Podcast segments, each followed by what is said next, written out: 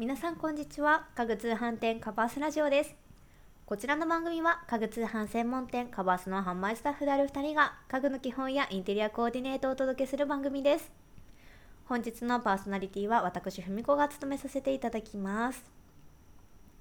外でアジサイを見かけたりする季節になりましたよね。あのそこにカエルの鳴き声とかが加わると梅雨の印象がぐっと上がってきて、季節の移ろいを感じる今日この頃です。ですが、着々と梅雨が近づいている証拠だなと思っています。そこで今回は、梅雨のジメジメを上手に乗り越えようをテーマにお届けしたいと思います。高温多湿の日本の夏、特に梅雨のジメジメとした嫌な湿気って結構ね、憂鬱ですよね。すぐにできるななつの湿気対策を、湿気対策をご紹介いたしますので、今から梅雨に備えて頭の片隅に置いておいてください。実はですね、湿度が高いと起こる悪影響があると言われているんですね。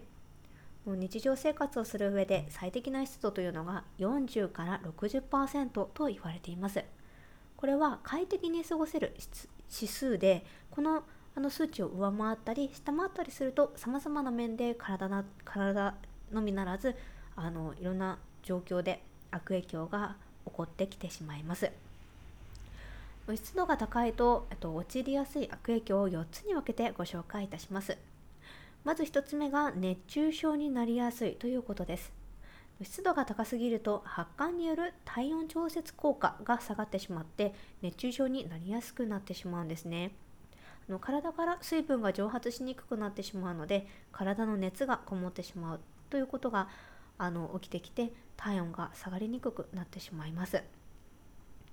の体内の水分や塩分のバランスが崩れると、め、めまいですとか、あと痙攣、こういったあの身体的な症状が起きてし、きてしまいます。ふたつめがカビの発生です。湿度が高く、あの暖かい環境というのがカビが最も発生しやすい条件になっています。うん、なかなかね、私も前住んでいた家であったんですけど、家具の後ろの壁にカビができちゃう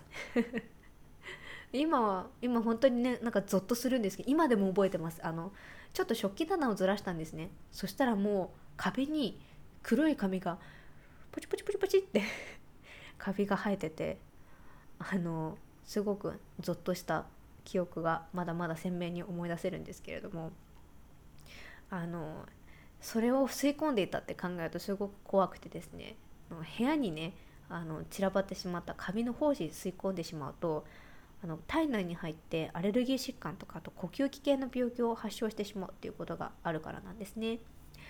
すごくカビは怖いなと今でも思っています。続いてみっつめが結露が発生しま、発生してしまうということです。結露っていうとあの結構冬場に多いイメージ皆さん持ってらっしゃると思うんですが、実は季節に関係なく気温と温度の変化で起こる現象なんですね。なので湿気が高い梅雨の時期にも発生してきます。なのでこれからの時期ですね。湿気が高いと水分量が多すぎて、空気中の水分が飽和状態になるというのがあの結露が発生する原因と言われています。皆さん結構あの結露でカーテンにカビができてしまうという経験をお持ちの方多いと思うんですけれども、それ冬に限らずこれからの時期も出てきますので、本当にねカーテンよく注目しておいてください。で最後のよっつめがダニや害虫が発生しやすいということです。湿気の多い時期に気をつけたいというのがあの害虫なんですね。害虫っていうとなんか本当にこう悪そうな虫ななと思うんですけど、あの梅雨の時期から夏にかけて害虫が活発になるということが挙げられるので、そういうね活発になる時期だからこその湿気対策してください。あの一軒家ですと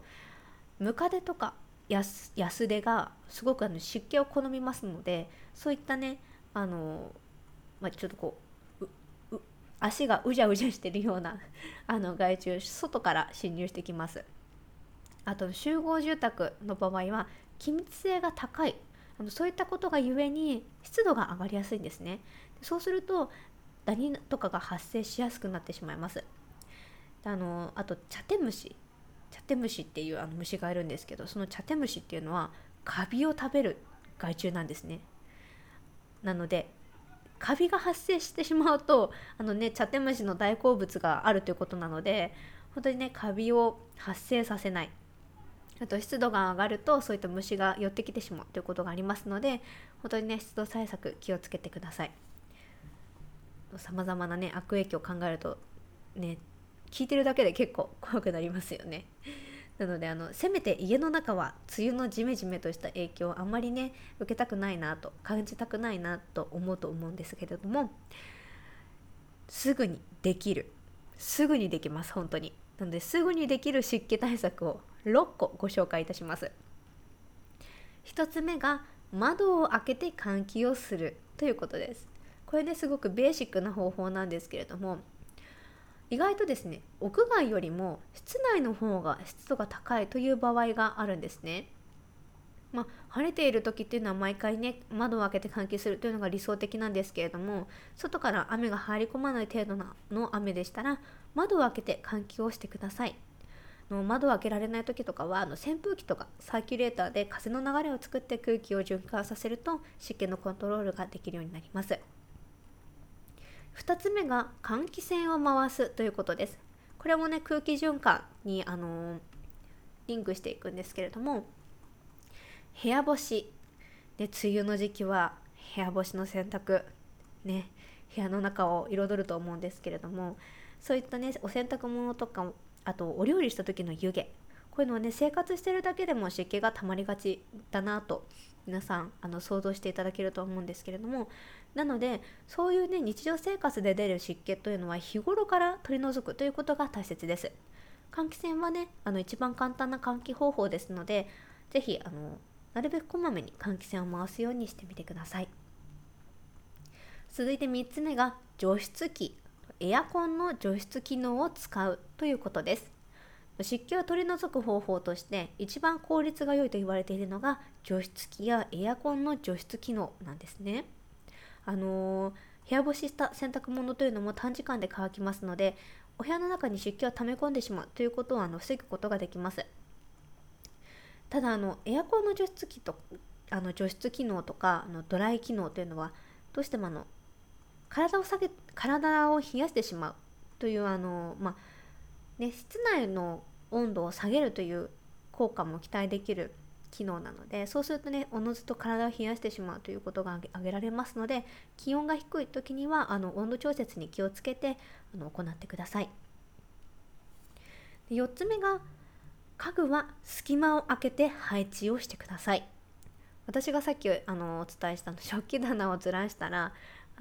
黒い壁があのポチポチポチポチってできてた原因はもう本当にね壁にピタッと食器棚つけてしまっていたからだなって今思うんですけれども、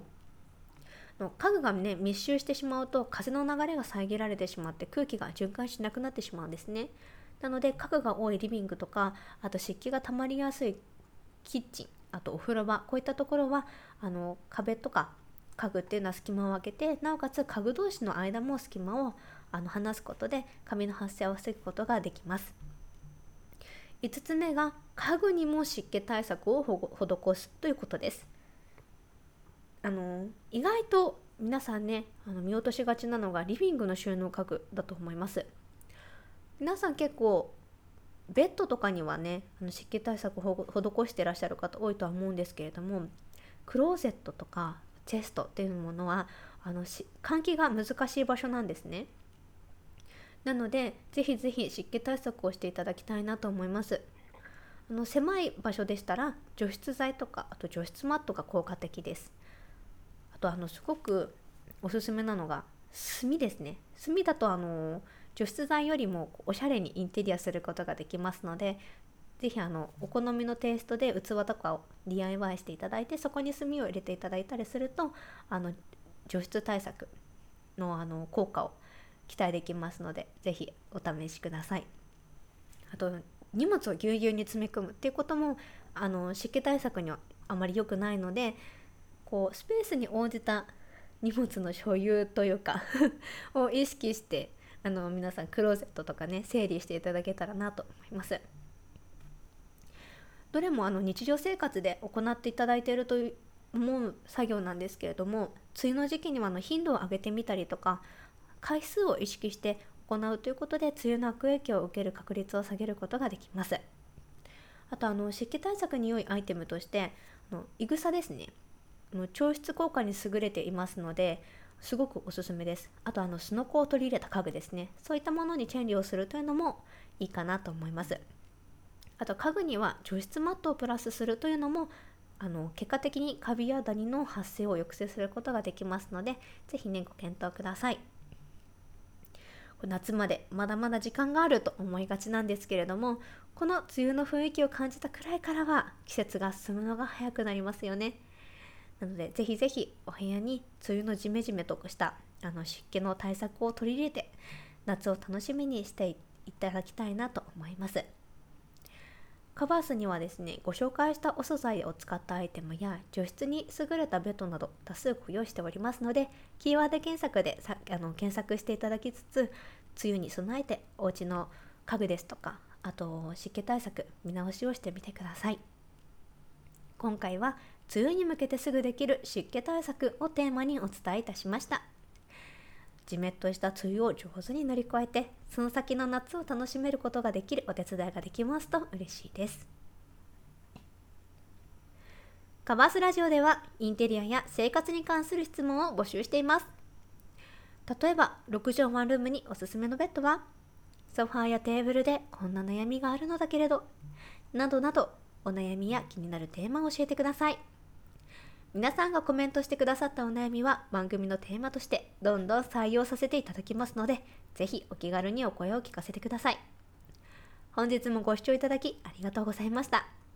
それではまた次回の放送でお会いしましょう。